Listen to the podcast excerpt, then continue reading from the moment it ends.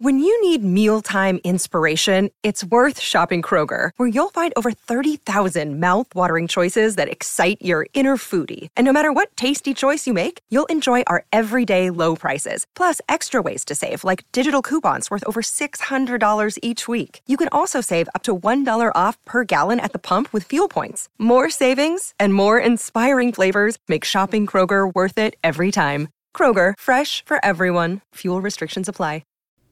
What's up, Raider Nation? Matt Holder here from Silver and Black Pride. It's Friday, and the Raiders' regular season is just around the corner. But before that, they've got another preseason game against the Miami Dolphins this Saturday. So we've got plenty of news stories to go over, and of course, your beautiful, wonderful questions. So how about we get right into it, huh? All right, we've got a few roster transactions to go over as the NFL's first cutdown day was on Tuesday. So Josh McDaniels and Dave Ziegler had to get rid of five guys this week, and they were defensive tackle Vernon Butler, wide receiver Demarcus Robinson, cornerback Nate Brooks, who had signed with the team just four days before getting cut, defensive end Jerry Green, and offensive tackle Tyrone Wheatley Jr. The last three come as little to no surprise as think they were all long shots to make the 53 man, but Butler and Robinson are significant. At one point, Butler had a chance to start at defensive tackle, as that's a wide open competition in Las Vegas. However, he struggled mightily in the preseason, especially last week against the Vikings. To me, Robinson was the biggest surprise, partially because I think I said last week that he's probably got a good chance at being the fifth receiver, given that he's been in the league for a while. But I really think DJ Turner's big performance against Minnesota slid Robinson too far down the depth chart, so the coaching staff kind of threw him a bone by cutting him early so he could potentially find a new team. In my opinion, the guys who benefit the most from this first crop of cuts are the aforementioned Turner, Tyron Johnson, as they'll be competing for the fifth wide receiver spot, and Kyle Peko and Andrew Billings now have clear paths to stick around at the end of the month. In another roster transaction, the Raiders traded second year safety Tyree Gillespie to the Tennessee Titans in exchange for a conditional seventh round pick. The fact Gillespie was traded for a conditional seventh round pick tells me that he was likely going to get cut anyway, whether that be this week or during the next round. The Missouri product battled injuries for a lot of last season, but did play in 11 games almost exclusively on special teams. Honestly, he was kind of a ghost during training camp and has often been forgot about, so I can't say this comes as too much of a surprise. This is a good sign for undrafted free agents Cole Quinterio and Isaiah Pola-Mao, and I would assume Gillespie's trade means that Roderick Teamer's spot on the roster is secure. I have a bunch of injury updates for you guys, and just about all of them are positive. All four players who were on the pup list defensive tackles Jonathan Hankins and Bilal Nichols, cornerback Trayvon Mullen, and wide receiver Dillon Stoner all came off pup on Wednesday. That means the Raiders got back three starters, all on the defensive side of the ball, and all at spots where they could really use some help defensive tackle and cornerback. But the good news didn't just stop there. Tight end Darren Waller, cornerback Rock Ya-Sin, and linebacker Divine Deablo also returned from practice on Wednesday. We also got some clarity on why Waller has been missing practice, as Adam Schefter reported that a minor hamstring injury has been what's kept him out since July 31st. However, not to burst your bubble, but Waller did sit out of practice again on Thursday, per the Athletics Tashan Reed. I'm not sure if that was just precautionary or if he tried to come back too soon, but I pay close attention to the practice attendance reports over the next few days to see if he gets back on the field. Again. Of course, I'll be here for any updates. Before we move on, I do have one more piece of bad news on the injury front. Offensive tackle Thayer Munford was getting reps with the first team on Wednesday until he went down with an apparent injury per Reed. The extent of the injury is not known at this time, but Munford did miss practice on Thursday, so it sounds like his Saturday, status for Saturday's game could be in doubt. Circling back to Darren Waller, he went on Will Compton's Bussin' with the Boys podcast and talked about McDaniel's approach to the red zone and how it's different than Gruden's. There was a lot of times in the last couple of years where I felt like there wasn't a clear, defined attack in the red zone or like a plan for me specifically, Waller said. But now I kind of feel like there's something that's in place with Josh McDaniels for me. There's no reason why my big ass shouldn't be dominating in the red zone at all times. As I'm sure you're all aware, the Raiders were pretty bad at turning red zone opportunities into touchdowns under Gruden, but McDaniels has had quite a bit of success down there. So, it seems like Waller is pretty excited to play for his new head coach, and did take a shot at his old one. Speaking of Josh McDaniels, I've got a few good nuggets from or about the coach that I think you'll like. The first is McDaniels gave some insight into why he's been rotating the offensive line so much this past month or so, stating, There's just too much to be gained in training camp for you to forego the opportunity to work with different groupings. If you put five guys together and that's the only five guys they practice besides, you're doing them a disservice because it's not realistic. It's not going to happen during the regular season very much. They're never going to be the same guys for an entire year or even for an entire game. Carmen Bricillo has done a good job, him and Cameron Clemmons, both working continuing to teach, which is what our jobs are. I thought there were some guys that played pretty well on Saturday. That's a pretty good point that McDaniels brings up, as injuries happen every year, especially at the offensive line. NFL analyst and stats guru Warren Sharp recently tweeted out a list of how many plays of 15 yards or more every team had on first or second down last season. The Raiders had 98, and just above them was the New England Patriots, so you can expect to see the same amount of chunk plays on early downs as last season. For those curious, the three teams ahead of the Pats were the 49ers with 98, Vikings with 103, and Bucs with 108. And my last McDaniels nugget comes from a quote from last week's preseason game in which he gave Raider Nation some props. I've been around a lot of preseason games over 22 years, and I don't remember one feeling like this. I would just like to say that the reception from our fans, getting to know Raider Nation the way that you see them now, it's just different, McDaniels said. I've competed against them a handful of times in my time in the NFL, but now to kind of be on the same side, you understand the why it is what it is. I'm lucky and blessed to be the head coach here. That is the best atmosphere in a preseason game that I can I've ever been a part of, and that's easy to say that clearly. I can't wait to play another time in here and then get to the regular season and have the opportunity to do it for real in the regular games. Just a great, passionate fan base to have. And to have the girls here and my son on the sideline, it was a special day. Linebacker Divine Deablo got a vote of confidence from his position coach, Antonio Pierce, this week as Pierce talked about Deablo's transition from college safety to NFL linebacker and how he's starting to become more comfortable at the position. That transition is never easy, Pierce said. Everybody thinks you can just go in there and play, but your eyes are trained differently. I think he's done an outstanding job of not just training his eyes, but communicating, being a more vocal player. We've asked him to do a lot, he's done a lot. He's embraced that, and obviously has a skill set that's very important to our defense. The things he can do, being able to cover, run, and the pressures, the growth of him has been pleasant so far. That's good news as Deablo figures to be a fixture on the Raiders defense this season and for years to come. One more piece of roster news before we move on to questions. The Raiders signed defensive end Jordan Jenkins on Wednesday. Jenkins is a native of Hamilton, Georgia, and played his college ball at the University of Georgia. The Bulldog would go on to be a third round pick of the New York Jets in 2016, where he played the first four years of his career. Last offseason, Jenkins signed a two year, $6 million contract with the Houston Texans and participated in 11 games before tearing a PCL in Week 11 that ended his season. The Texans ended up releasing him on Monday, but obviously his time as a free agent was short lived. Jenkins has 206 career tackles, 24 sacks, 7 forced fumbles, and 8 interceptions in his five year career. In a corresponding move, Las Vegas released linebacker Kenny Young. Uh, here we go, mailbag time. As your weekly reminder, to have your questions answered on a future show, either tweet them at me, at mholder95, or email them to sbpquestions1 at gmail.com. That's at mholder95 on Twitter or sbpquestions1 at gmail.com via email. First question here concern about Waller's continued absence.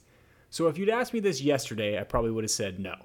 Um, I think Waller, again, you know, it is a little concerning because he did start last year off injured. If you remember, he missed training camp and obviously battled injuries throughout the season. But I wasn't terribly concerned. The th- thing that made me more concerned recently is what I was talking about at the beginning of the show, where he came back and then ended up missing practice. Again, we'll have to pay attention to the uh, the attendance reports throughout the throughout the uh, weekend and early in next week, see how major it is. But that worries me a little bit. And he is going to turn 30 next month, so it is a little concerning. Maybe his body's starting to fall apart a little bit. Is that is kind of the magic number in the NFL. I wouldn't say I'm terribly concerned about it. Again, I kind of think we kind of need to wait a little bit and see how the rest of the week goes or the rest of the weekend goes and early next week to get really concerned. But it is starting to worry me a little bit just because this is starting to feel a lot like last year again. Waller missed a bunch of time during training camp. Last year, he's been out since uh, July 31st, so he's missed what what is that two and a half weeks, and then is sidelined again. If he comes back and he's good to go and he's healthy next week during practice, as a full participant in practice all week, I won't be that worried. But again, if he's not playing, and especially after trying to come back and come and then being sidelined again, that's when I'd start to get a little worried about Darren Waller. Second question here Can the Raiders compete for a Super Bowl with Leatherwood starting at right tackle? Ain't that the million dollar question right now, right? I'm gonna twist, I'm gonna turn this on its head a little bit and kind of answer two different questions at once. I think if the question was if Brandon Parker, I'd say hell no. Just because with Brandon Parker, we've kind of seen what he is. We know who he is. We know what type of player he is. We know he's not good in pass protection, and we can expect him to be at the same level the rest of the season. So if Brandon Parker was out there, I'd honestly say no because I do think he's that big of a liability. However, however, with Leatherwood, and not that Leatherwood's been all that much better, or even even better at all, or more productive, but I think with Leatherwood, what he has working as his favor is it is only his second year. I do think he can get better, and I think he can improve throughout the season to where I wouldn't just say outwardly no. But again, he's got to make those next steps for them to to be able to compete, especially just in the division. I mean, again, we've talked about it all offseason. The Chargers are going to have a pretty good pass rush in week one, no matter who they put out there, Khalil Mack or Joey Bosa. So Leatherwood's going to have a big test, and I think he's really going to have to step up. Again, I think if he can, you know, just make strides to get to being an average pass blocker, because he's not even close there right now, then I think we can definitely start considering or not looking at him as a liability. But again, he's really got to make that development and we've really got to see him grow and grow throughout the year, which can be hard to do, but it isn't impossible for a guy that is a pretty athletic dude. And again, in his second year, so I think there is room for growth for him, and he gives me more hope than a guy like Brandon Parker does. But obviously, as you guys know, you guys have heard me talk, you guys have heard several other people talk.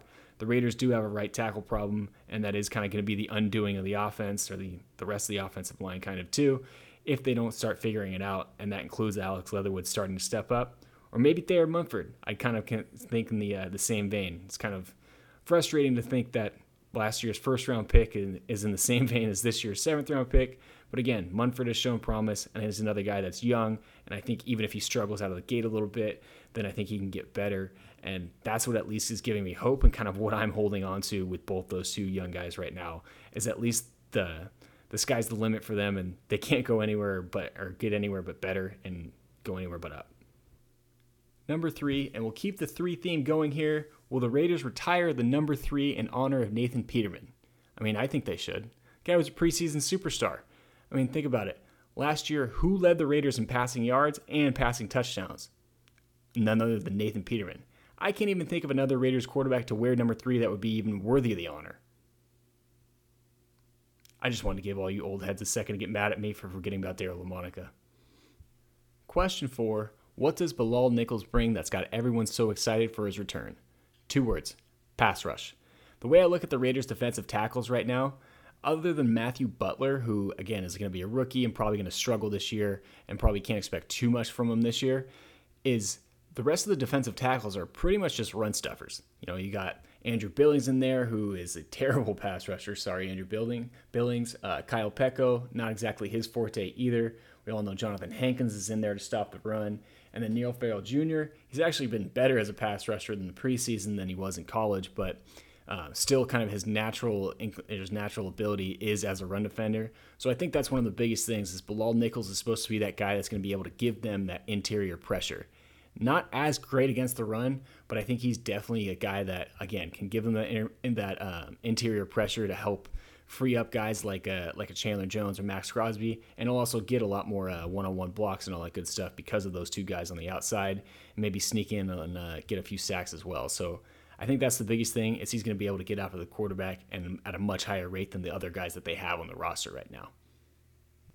Next up, another defensive tackle question is Ndamukong Suh still a possibility? At this point, I'm going to lean towards no. I think we're getting close to the end of training camp here.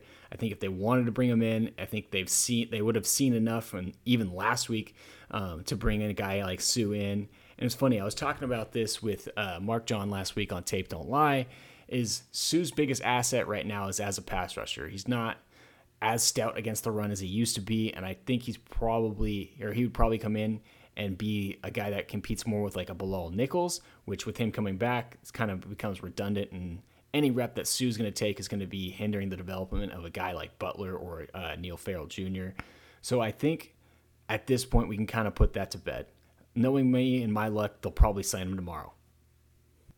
All right, final question here. If the coaches do decide that the right side of the line is untenable, ooh, that's a big SAT word what are the best options out there and who are the best cost or who the possible cuts that could help. Well, the best option right now is Daryl Williams. I think I've talked about it a lot on here. I think other people have brought him up as well. Daryl Williams, I don't know why he's unsigned. I don't know. Maybe he has an injury. Maybe he's just getting older and, guys, and teams don't want him. But he's their best option at this point. The problem is the right tackle market. If you guys have seen the contracts that like Duane Brown and Riley Reiff signed recently, isn't getting any cheaper. Um, so he's not exactly going to be a financially suitable option, I would imagine. But I think right now he's their best option if they do want to go with the free agent. As far as the possible cuts that can help, unfortunately, I don't. I'm not as plugged into the other uh, 31 teams in the league to really give you guys a great idea of who's on the roster bubble that could make it. The only guy that really comes to mind would be Teven Jenkins, and there were just trade rumors about him uh, coming out of Chicago um, a few weeks ago, I believe. And if, if he does end up being available or end up being cut, he was a guy that I really liked coming out of Oklahoma State last year. Problem is, he wasn't great as a rookie and was battling injuries. So I don't know exactly if he's going to be that much of an upgrade over what they currently have. Whereas a guy like Williams is a little bit more of a sure thing, or at least you know what you're going to get with Williams. Whereas Teven Jenkins would be more, much more of a, a wild card. But he would kind of be my guy that I would want to keep an eye on. Hopefully, there's some sort of truth to those rumors that maybe the the Bears are looking to get rid of him. If they do waive him, I think think it might be tough for the Raiders to give him on the waiver wire, but I would absolutely love it if they put in a claim for that that guy. But yeah, that, those would be my two guys that I would personally keep an eye out based on what I've seen and heard, which again is, is a little bit limited on the possible cuts around the league. Would be uh, Daryl Williams, tackle out of Buffalo from the last few years, and then uh, Chicago Bears right tackle Teven Jenkins. All right, guys, that's it for this week. Reminder the Raiders Dolphins game is on Saturday at 4 p.m. Pacific, so don't forget. And as always, thank you guys so much for listening. Please make sure to rate, review, subscribe, and download wherever you listen to podcasts. Until next time.